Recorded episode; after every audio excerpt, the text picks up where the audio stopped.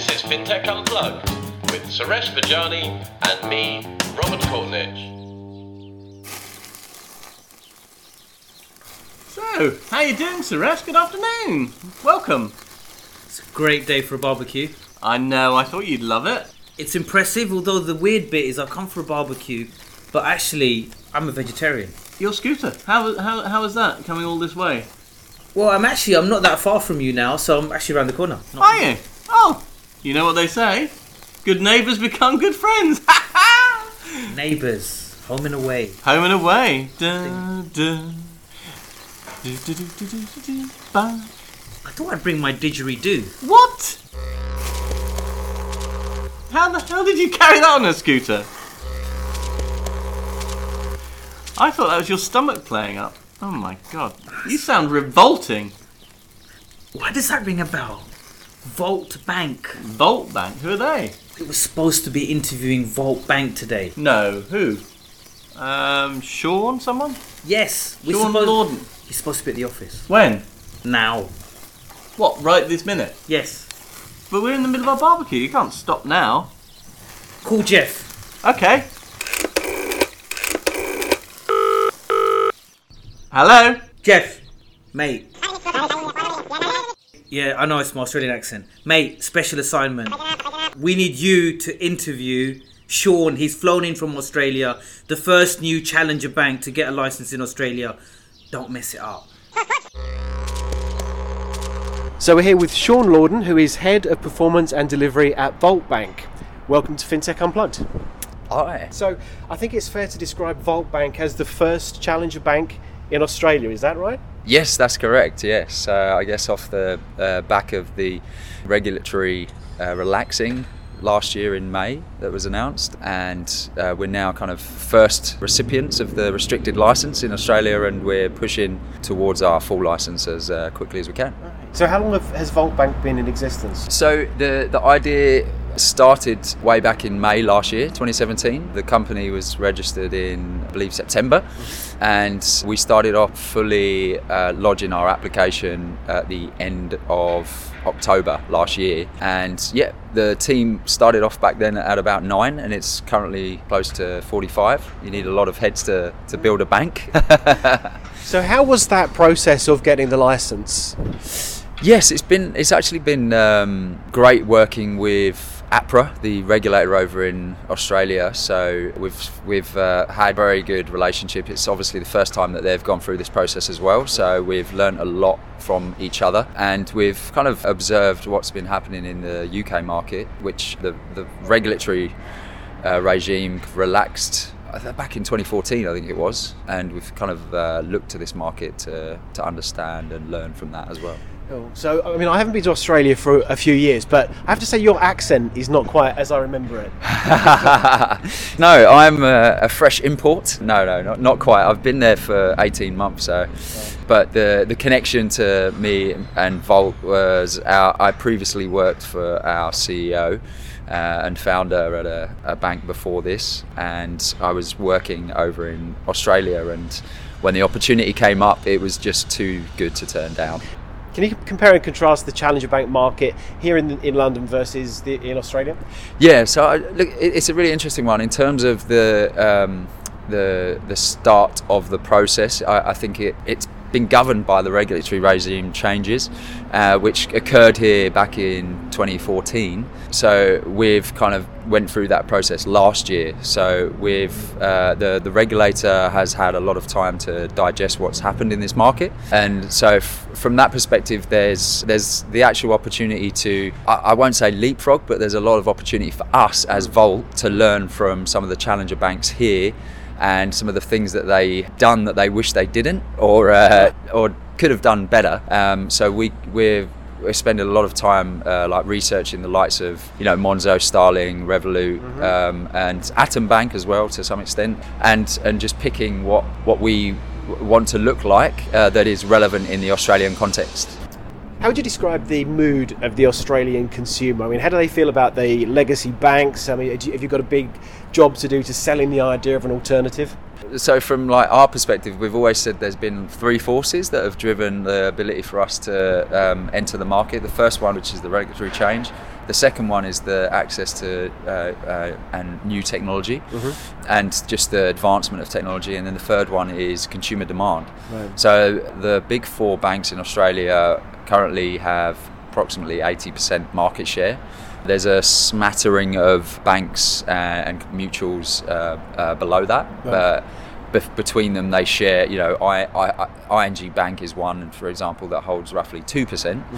So what we're seeing now, though, is a, a royal commission that is uh, kind of put in place that is questioning the, the banks and some of their uh, historic behaviour and kind of bringing to light some of the challenges that they've, I I guess they're going through at the moment over that side that was experienced in the UK probably 10 years ago and really came to a head maybe three to four years ago. So there's a real opportunity, and now customers, from a consumer demand perspective, to look for something else different uh, and new in the market. We, we don't need to go after uh, 100% of the market um, we're, to have a viable business model. You know, we've calculated even with 0.2% of the market, we can do so. Uh, we've obviously got bigger aspirations than that. Yep. Um, so the intention is for us to really provide the service that particular niches that that we want to target need and uh, are crying out for and just make the customer experience so great that you know they tell their friends about it and we we, we build the uh, customer advocacy which is the way that most like brands go through that hockey stick acquisition process Sure, yeah. So, do you have a particular uh, niche in mind, or a particular consumer when you when you launch a product? Yeah, so um, initially going to be focused around consumers uh, rather than uh, businesses. Um, we do have uh, SMEs on our roadmap, uh, but from a consumer perspective, we're particularly interested in looking at the international migrants and both from student perspective and workers. So there's a huge opportunity to solve for some of the problems that they experience coming to the country. I'm actually one of those. Uh, so I've, uh, you know, uh, I'm a sample size of one, uh, but um, yeah, there's I, I can tell you exactly. Yes. I can tell you that there's a yeah, there's a few things that I would love to be improved. You mentioned about the lessons learned from the UK challenger banks. Yeah. Is there anything that really comes to the to the forefront of your mind when you think about what those lessons would be? Yeah, look, I mean, uh, I think probably um, some of the most successful plays that the, the neobanks and the fintechs here have had has been around that customer experience. Uh, and, you know, most people today operate on their mobile phones. And actually, the types of apps that they tend to play with are, you know, the, the Facebooks, the Stravas, the uh, the LinkedIn's, whatever else that they enjoy, um, and you know, being able to target from that uh, angle is is exactly where we want to play. I think some of the economics uh, is uh, are questioned at the moment, and the investors have kind of woke up to the fact that you need a profitable business model to Yeah. to last in this mar- in this world. So um, it's all well and good having X hundred thousand customers, but if they're all costing you money um, and you have no route to profitability, then that becomes a problem. So we've we've focused on really getting to grips with the commercialities and making sure that we're. Uh, um, You actually ahead of make some money. Exactly. Yeah, yeah. Look, and it's it's more about everyone. It's about everyone being better off. So you mm-hmm. know, it's business at the end of the day. Mm. We want to make the consumers better off, but we we also want to make sure that we're building a profitable business that can provide them with services in the future as well. Mm. We we've got our eyes are on some other markets as well. That you know, down the line, once we've proved the uh, concept in Australia, there's opportunities to, to expand more widely as well. You're coming after Starling and Monzo.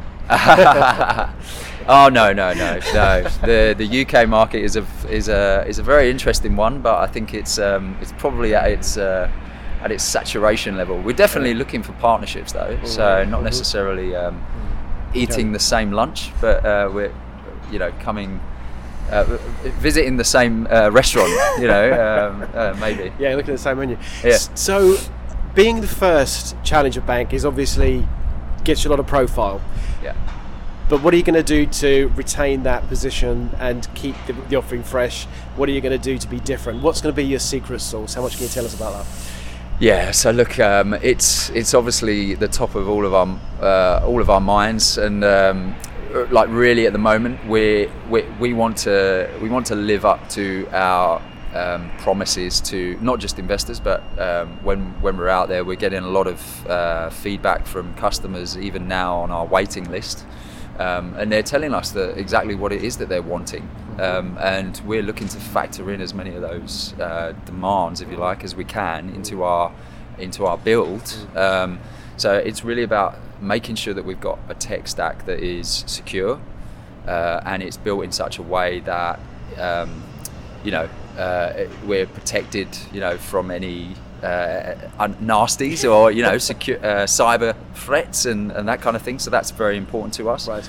um, but then on the flip side everything that we build here we ultimately then need to project to customers in a way that they're happy and um, very excited about using, uh, which is which is the the kind of secret sauce that a lot of um, I guess banks and various players are uh, trying to progress. So we want to almost create an app that a banking app that people actually enjoy logging into, and not just to check their balance, but maybe you know provide some elements of gamification, helping people stay on track, like really understanding like the individuals that we're building the app around and creating add-on services that are relevant to those uh, those people's lives um, and and then you know pr- providing them with uh, ongoing solutions as we like uh, go through our series of releases.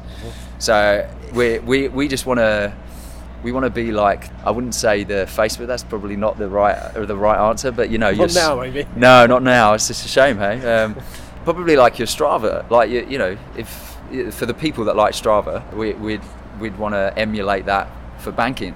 So you've overcome the first big, or one of your first big challenges in getting the, the license. What other challenges can you see coming down the line?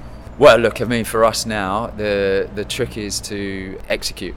We've got a very clear plan, and we know what's ahead of us. Uh, we're working diligently with uh, the regulator, and we're building a strong relationship with them, and that must continue. Uh, we, we, we want to aim to get to uh, our full license as quickly as possible, and and then be in a position to actually start listening more to customers when we've got the ability to test and and kind of be agile uh, and make sure that we're um, continuously improving what it is that we're doing for customers. That's the plan. So, as Robert and Suresh aren't, aren't here, and I'm my background is in marketing, Yes. I'm allowed to ask one of my own questions. here. Please, please. Volt Bank is brand new to the market. How have you made inroads to make that brand mean something to consumers? Uh, It's a great question, and like from our perspective, the reason for the name Volt is both a, a vault, like a bank vault, uh, ve- very safe and secure, but then also a volt like an energy volt, Yeah. you know, a unit of potential. And for for both the em- employees of of the bank, it really that really resonates. From a customer perspective, we're now positioning that in such a way that our, our kind of slogan is around you know sparking your change. So we, we want to we want to help people spark their change. So we're, we're basically uh, setting up the platform for the, the customer segments that we're targeting so that they're able they're able to reduce the amount of time that they you know perhaps spend on their banking and spend more time doing the things that they they love doing.